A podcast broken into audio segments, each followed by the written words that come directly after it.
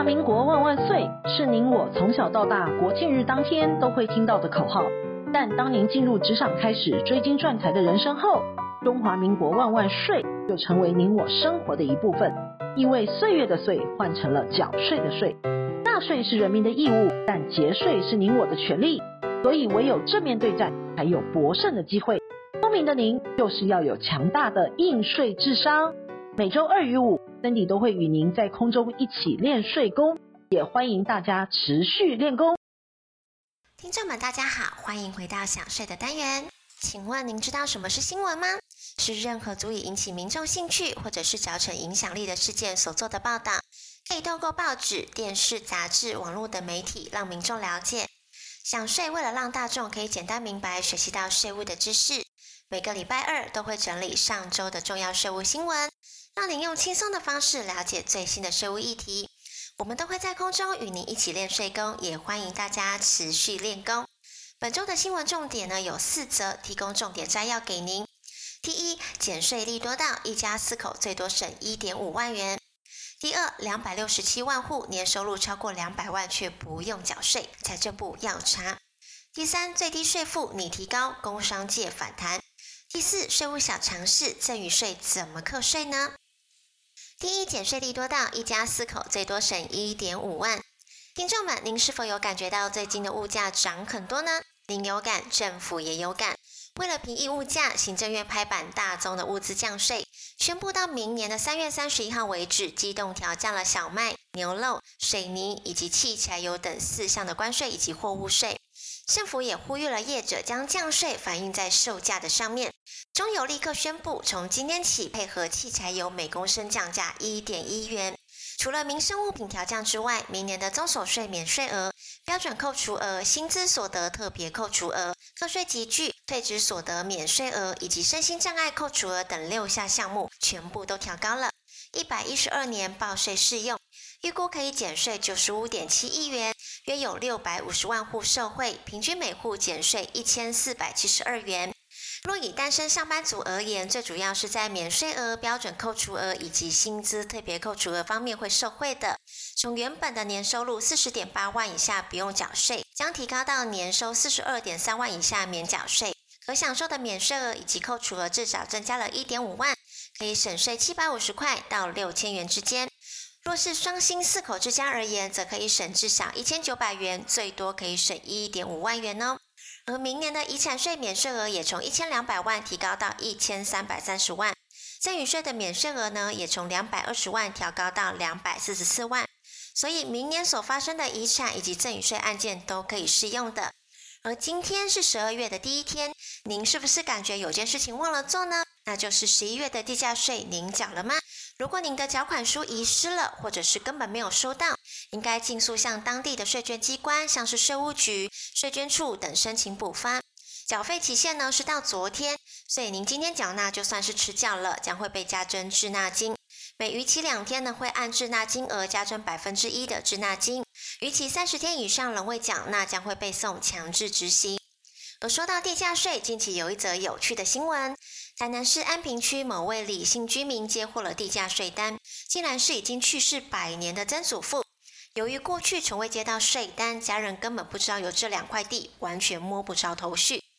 李姓男子的家族呢，在安平区有多笔的土地。最近收到的地价税单的纳税人是他的曾祖父，早在日据时代就已经过世了。他说：“还好，我都有在扫墓，知道曾祖父的名字，否则我会以为是记错了呢。”税单呢，要征收这两笔土地的地价税，他好奇的查询才发现，真的是曾祖父的名字，但家族这么多年来都不知道有这两笔土地的存在，过去也从来没有收到税单。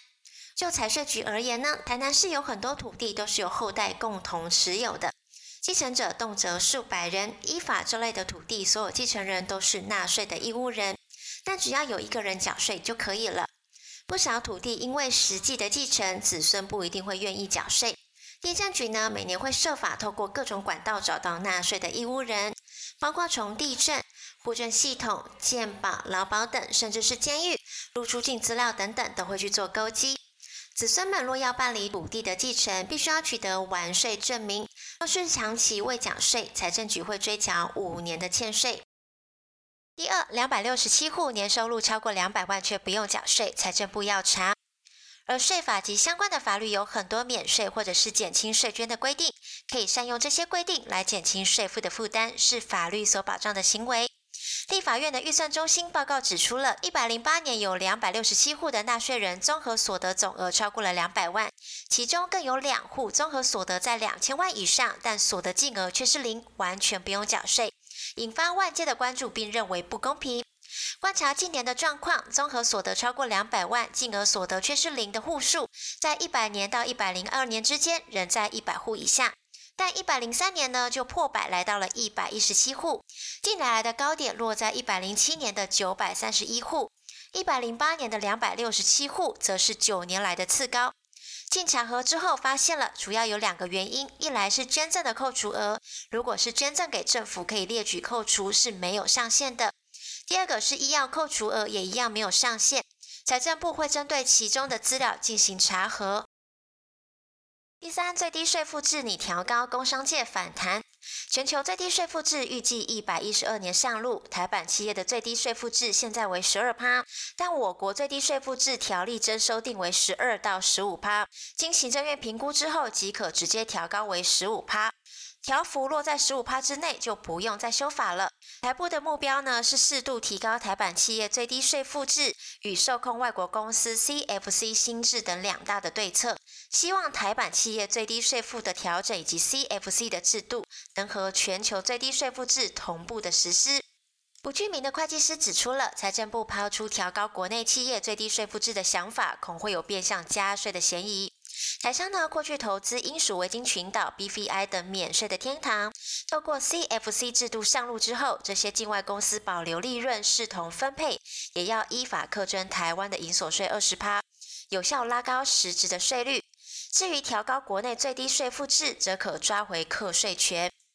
拜登政府呢，在今年十月底发表了最新版的重建美好计划架构的声明，内含多项的税务改革。众议院呢，已经在十一月十九号通过此版的提议，参议院呢，也可能于年底通过，使之成为正式的法律。企业税的方面呢，可能会从单一的税率二十一趴更改为三级的累进税率，是十八趴、二十一趴以及二十六点五趴，并建立最低税负制。美版的最低税负制呢，与全球最低税负制的课税门槛略有不同。美版呢是针对利润超过十亿美金，约折合台币两百七十八亿元的大公司，实施十五趴的最低税负制。OECD 呢则是针对营收七点五亿欧元，折合台币呢约是两百三十三亿美元的大企业，实施十五趴的最低税负制。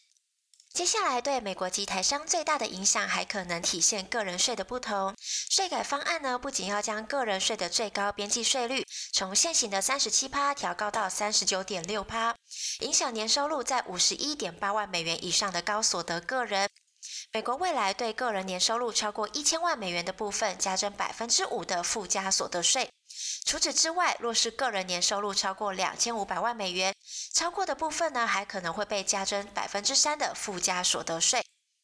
去年十月，南韩三星的前掌门人李健熙因病去世了。为了缴纳巨额的税款，三星的继承人已经质押了价值超过一百三十亿美元的股票，成为全球规模最大的抵押品之一。就文件显示了，自今年四月以来，三星的接班人李在镕和他的家人已经质押了他们所持有世嘉集团子公司的部分股份，包括了三星电子及其实际掌控的三星物产。这些股票呢，大部分被存放在法院，作为超过十二兆韩元（约是一百零一亿美元）遗产税的抵押品。三星会长李健熙去年过世。他的继承人在今年四月份表示，他将在五年内分六批支付遗产税。第四，税务小常识，赠与税怎么课税呢？何谓赠与？是一方以自有之资产无偿赠与给他方，他方允受之。而赠与呢，在同一年度已赠与他人的财产总价值超过免税额两百二十万的时候，要在赠与三十天之内申报赠与税。如有正当理由不能如期申报者，应在规定的期限之内，用书面向稽征机关申请延期，期限以三个月为限。而赠与税的纳税义务人呢，原则上是以赠与人，但若发生赠与人行踪不明，逾期未缴纳赠与税，且在我国境内无财产可供执行，或者是死亡时赠与税尚未核课，会改以受赠人为纳税义务人发单补征。逃税是无法解决问题的，唯有正视才是正解。享税专题是由 Cindy 执行长领军，结合专业的会计师、律师、理财规划师等专业团队所组成的。专业团队呢，也涵盖了中港台、美加、新澳等七地，针对您的财务目标及财富管理的需求，并以您及家族的利益作为最大的考量，提供全方位的家族财富管理的解决方案，成为你与家族实现创富、为富、传富、享富最忠诚的财务管家。为了让听众们可以在潜移默化之间学习税务的知识，每个礼拜二我们都会整理上周的重要税务新闻，每个礼拜五提供最新的税务议题。节税并非逃税，是你我都可以做的。想要知道更多省税的妙招，请订阅想税 Podcast，并追踪卓越的粉丝专业，